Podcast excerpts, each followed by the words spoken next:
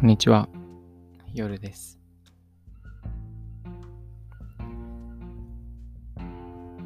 だんだん寒さが先週すごい寒波が来ていたんですけど、だんだん太陽が出てきているので暖かくなってきました。まだ1月の終わりなので、あと1ヶ月くらい寒いかと思いますが、あと少しで春だなっていうのを今日歩いてて感じました。今日はですね、普段生活している中でめんどくさくて避けてしまうもの、でも避けてはいけないって思ってるものをどうやって習慣にしていくかっていうことについて話したいと思います。というのも、最近、あの、私はお風呂があまりめんどくさいって思って入らなかったんですけど、最近シャワーをせずに、シャワーせずにというか、シャワーよりも浴槽に使う回数の方が多くなっています。で、本当に今まではずっとシャワーで済ませていたので、あの冬すごい肌が乾燥したり寝るとき全然体の芯まで温まっていなかったんですよね。でもその時間がないのでずっとシャワーで済ませたんですけど最近あのお風呂に入るようになりました。なんでじゃあどうやってそういうお風呂に入るようにしたかっていうとそのお風呂に入ってる時間っていうのを本当に楽しくてリラックスできるような時間にするというふうに、あの、していたからです。で具体的に、まあ、どんなことやったかっていうと、まあ、3つ一応やりました。で1つ目というかその、その前にそのなんでそのそのお風呂があんまり入れなかった理由が、一つがそのまあ時間がかかるっていうのと、もう一つがお風呂の掃除がめんどくさいっていうのなんですよね。あの、どうしてもその浴槽が汚れてしまうので、毎日洗うのがちょっと大変だなって思って、全然お風呂に入ってませんでした。シャワーで済ませてました。で、その自分がやったことを3つ目の1つがその掃除用具を買うっていうことで、それもすごい掃除が楽になるような掃除用具を買うこと。あの、ずっと逆にその今まであの、スポンジでゴシゴシ洗ってて、腰をかがめて洗ってたんですよ。だから、本当に全然効率的じゃないし疲れるし、ということで、その絵が長い、めっちゃふさふさの、たあの、浴槽ブラシみたいのを買いました。で、これは洗剤も必要なくて、その繊維がすごい細かいので、あの、お湯だけで結構綺麗になるっていうものなんですよね。だからそれを使って、あの、掃除の手間を減らしました。で、二つ目にやったことは、えー、あの、お風呂の使ってる時につけるためのキャンドル。で、ただのキャンドルじゃなくて、めちゃくちゃいい匂いのするアロマキャンドルを買いました。あのー、ニトリで買ったんですけど、なんだっけな。 fall orchard っていう香りのキャンドルなんですけど、これが本当にめちゃくちゃいい香りで、その匂いを嗅いでいたいがためにお風呂にずっと入ってしまうっていう、あのー、感じのキャンドルです。本当にいい匂いなので、あの、ニトリに行くことがあったら、ちょっと探してみてください。あの、茶色いグラスに入ったキャンドルなんですけど、 fall orchard、めちゃくちゃいい匂いがします。で、3つ目にやったことは、そのお風呂に入ることによって自分の健康を促進してると実感させるようにしました。で、それは、あの、入浴剤ですね。あの、僕はアトピー性皮膚炎があって、冬は本当に乾燥して、あの、いつもかじってるんですけど、そのアトピーを悪化させる原因の一つがやっぱりいつもシャワーで済ませてしまってるからだと思います。で、その、ただ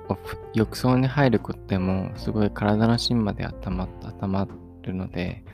その、ちゃんと保湿すれば暖かくて乾燥もそれなりに防げると思うんですけど、あのー、保湿成分の入った入浴剤を買いました。で、これすごい有名なものなので皆さんも知ってるかと思うんですけど、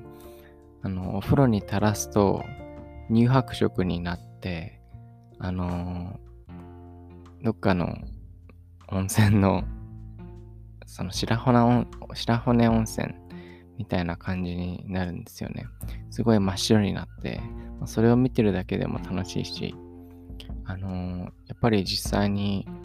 使ってると、そのお風呂は出た後全然乾燥しなくて、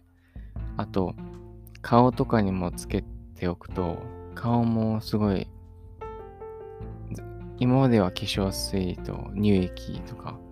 あのー、何回も、何回もっていうか、絶対すぐつけてたんですけど、あの、お風呂入ってから結構時間空いてても全然乾燥しないというか、パリパリしてなくて、すごいなって思いました。で、この3つの要素をお風呂に追加したことによって、お風呂に入るモチベーションが高まったっていうことだと思います。その、ジムに通うとか、習慣をつける、その運動をするとか、料理をするとか、そういうのってやっぱり絶対に、あのー、自分の意思だけじゃ、絶対にできるようにならないと思うんですよね。というよりも、その、料理とかお風呂に入るとか運動するっていう行為自体がもうやりやりたくてし仕方がなる仕方がなくなる状態に環境を持っていくのがすごい重要だなって思いました。あのー、2023年やりたいことは、もっと自炊の頻度を増やしたいって思ってるんですけど、あのー、あまりできていないんですよね。キッチンがまあそんなに広いっていうわけでもないし。だから、どうやったらもっと料理できるかなって今日考えてた時に、まあ一つの方法としては、食器を買うとか、いい食器、すごいおしゃれな食器を買って、料理を盛り付けたくなるようにするとか、あとは、うん、あとは、まあ、これはちょっとハードルが高いかもしれないんですけど、友達とかそういう料理を一緒に食べてくれる人を探す。まあ、今はいる友達でもいいと思うんですけど、とか、家族とか、そういう家族とか人に振る舞う機会をもうちょっと設けると、その料理っていうのが自分のためだけにやってるものじゃなくて、人のためにやってるものになるので、そこでまた全然モチベーションが変わってくると思うんですよね。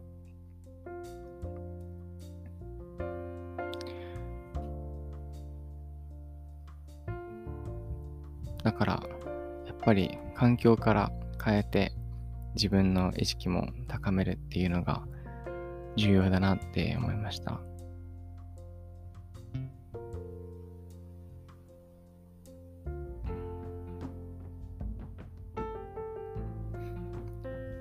他の話をしたいと思います。最近、観葉植物がだんだんと次の葉っぱを出し始めてる気配がしていてパキラを飼ってるんですけどパキラのつぼみがちょっとひょこって出てきてあと2ヶ月くらいすればもうぐんぐん伸びてくるかなって思いましたなんか植物を飼ってると1年の終わりというか春の訪れを実感できるようになるんですよね。冬は観葉植物みんな冬眠してしまうもしくは成長を一時的に止めてしまうのであの1週間に1回くらい水をやってるだけなんですけど全然変化がなくてなんか本当に生きてるんだろうかっていう感じで全然葉も伸びないしっていう感じなんですけど春になってくるとまた芽が出てきてぐんぐんぐんぐん伸びてきてでそこからその伸びた葉あの枝葉を剪定して土の植え替えが必要であれば植え替えをしてで鉢ももうちょっと大きいやつが必要ならば鉢を変えるみたいなそういう作業があってすごい楽しいんですけど秋から秋の終わりから冬あの春先にかけてはあんまりその休眠中なのであんま楽しくないんですけどあのもうすぐ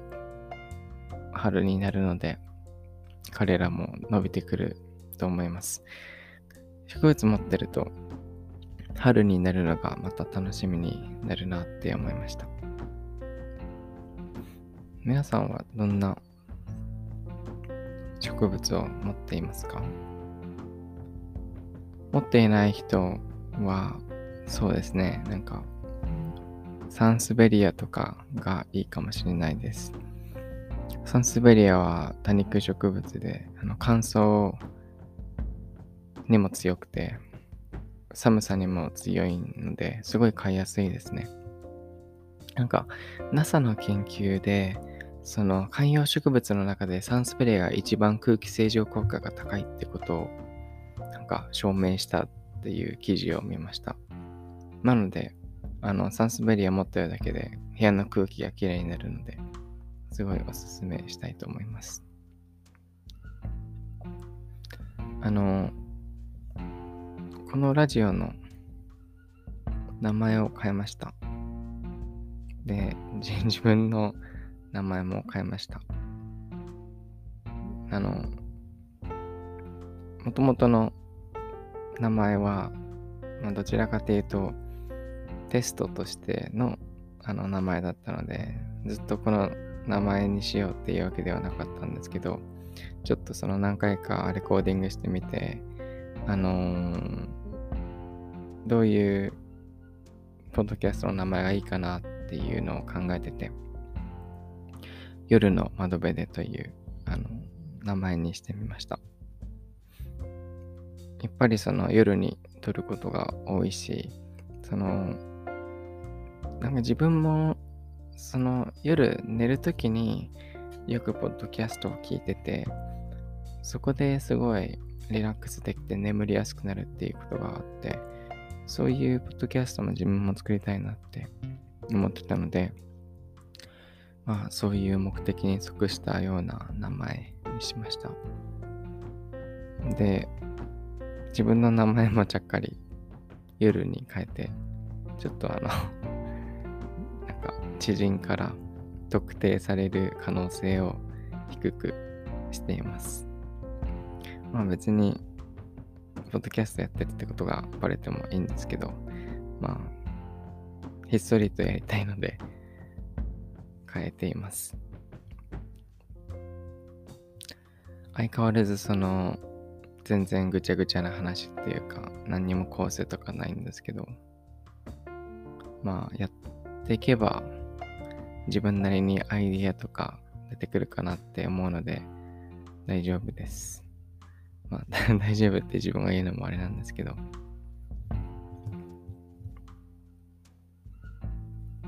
そのなんかアイディアを自分の中で温めて、ずっと温めて、それを貯めた、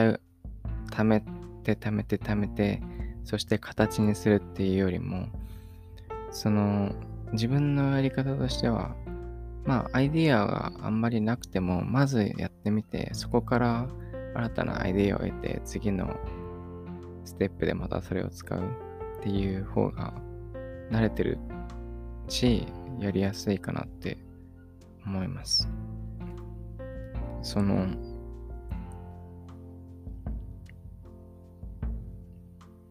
例えばその、おそらくすごい成功している YouTuber とかって、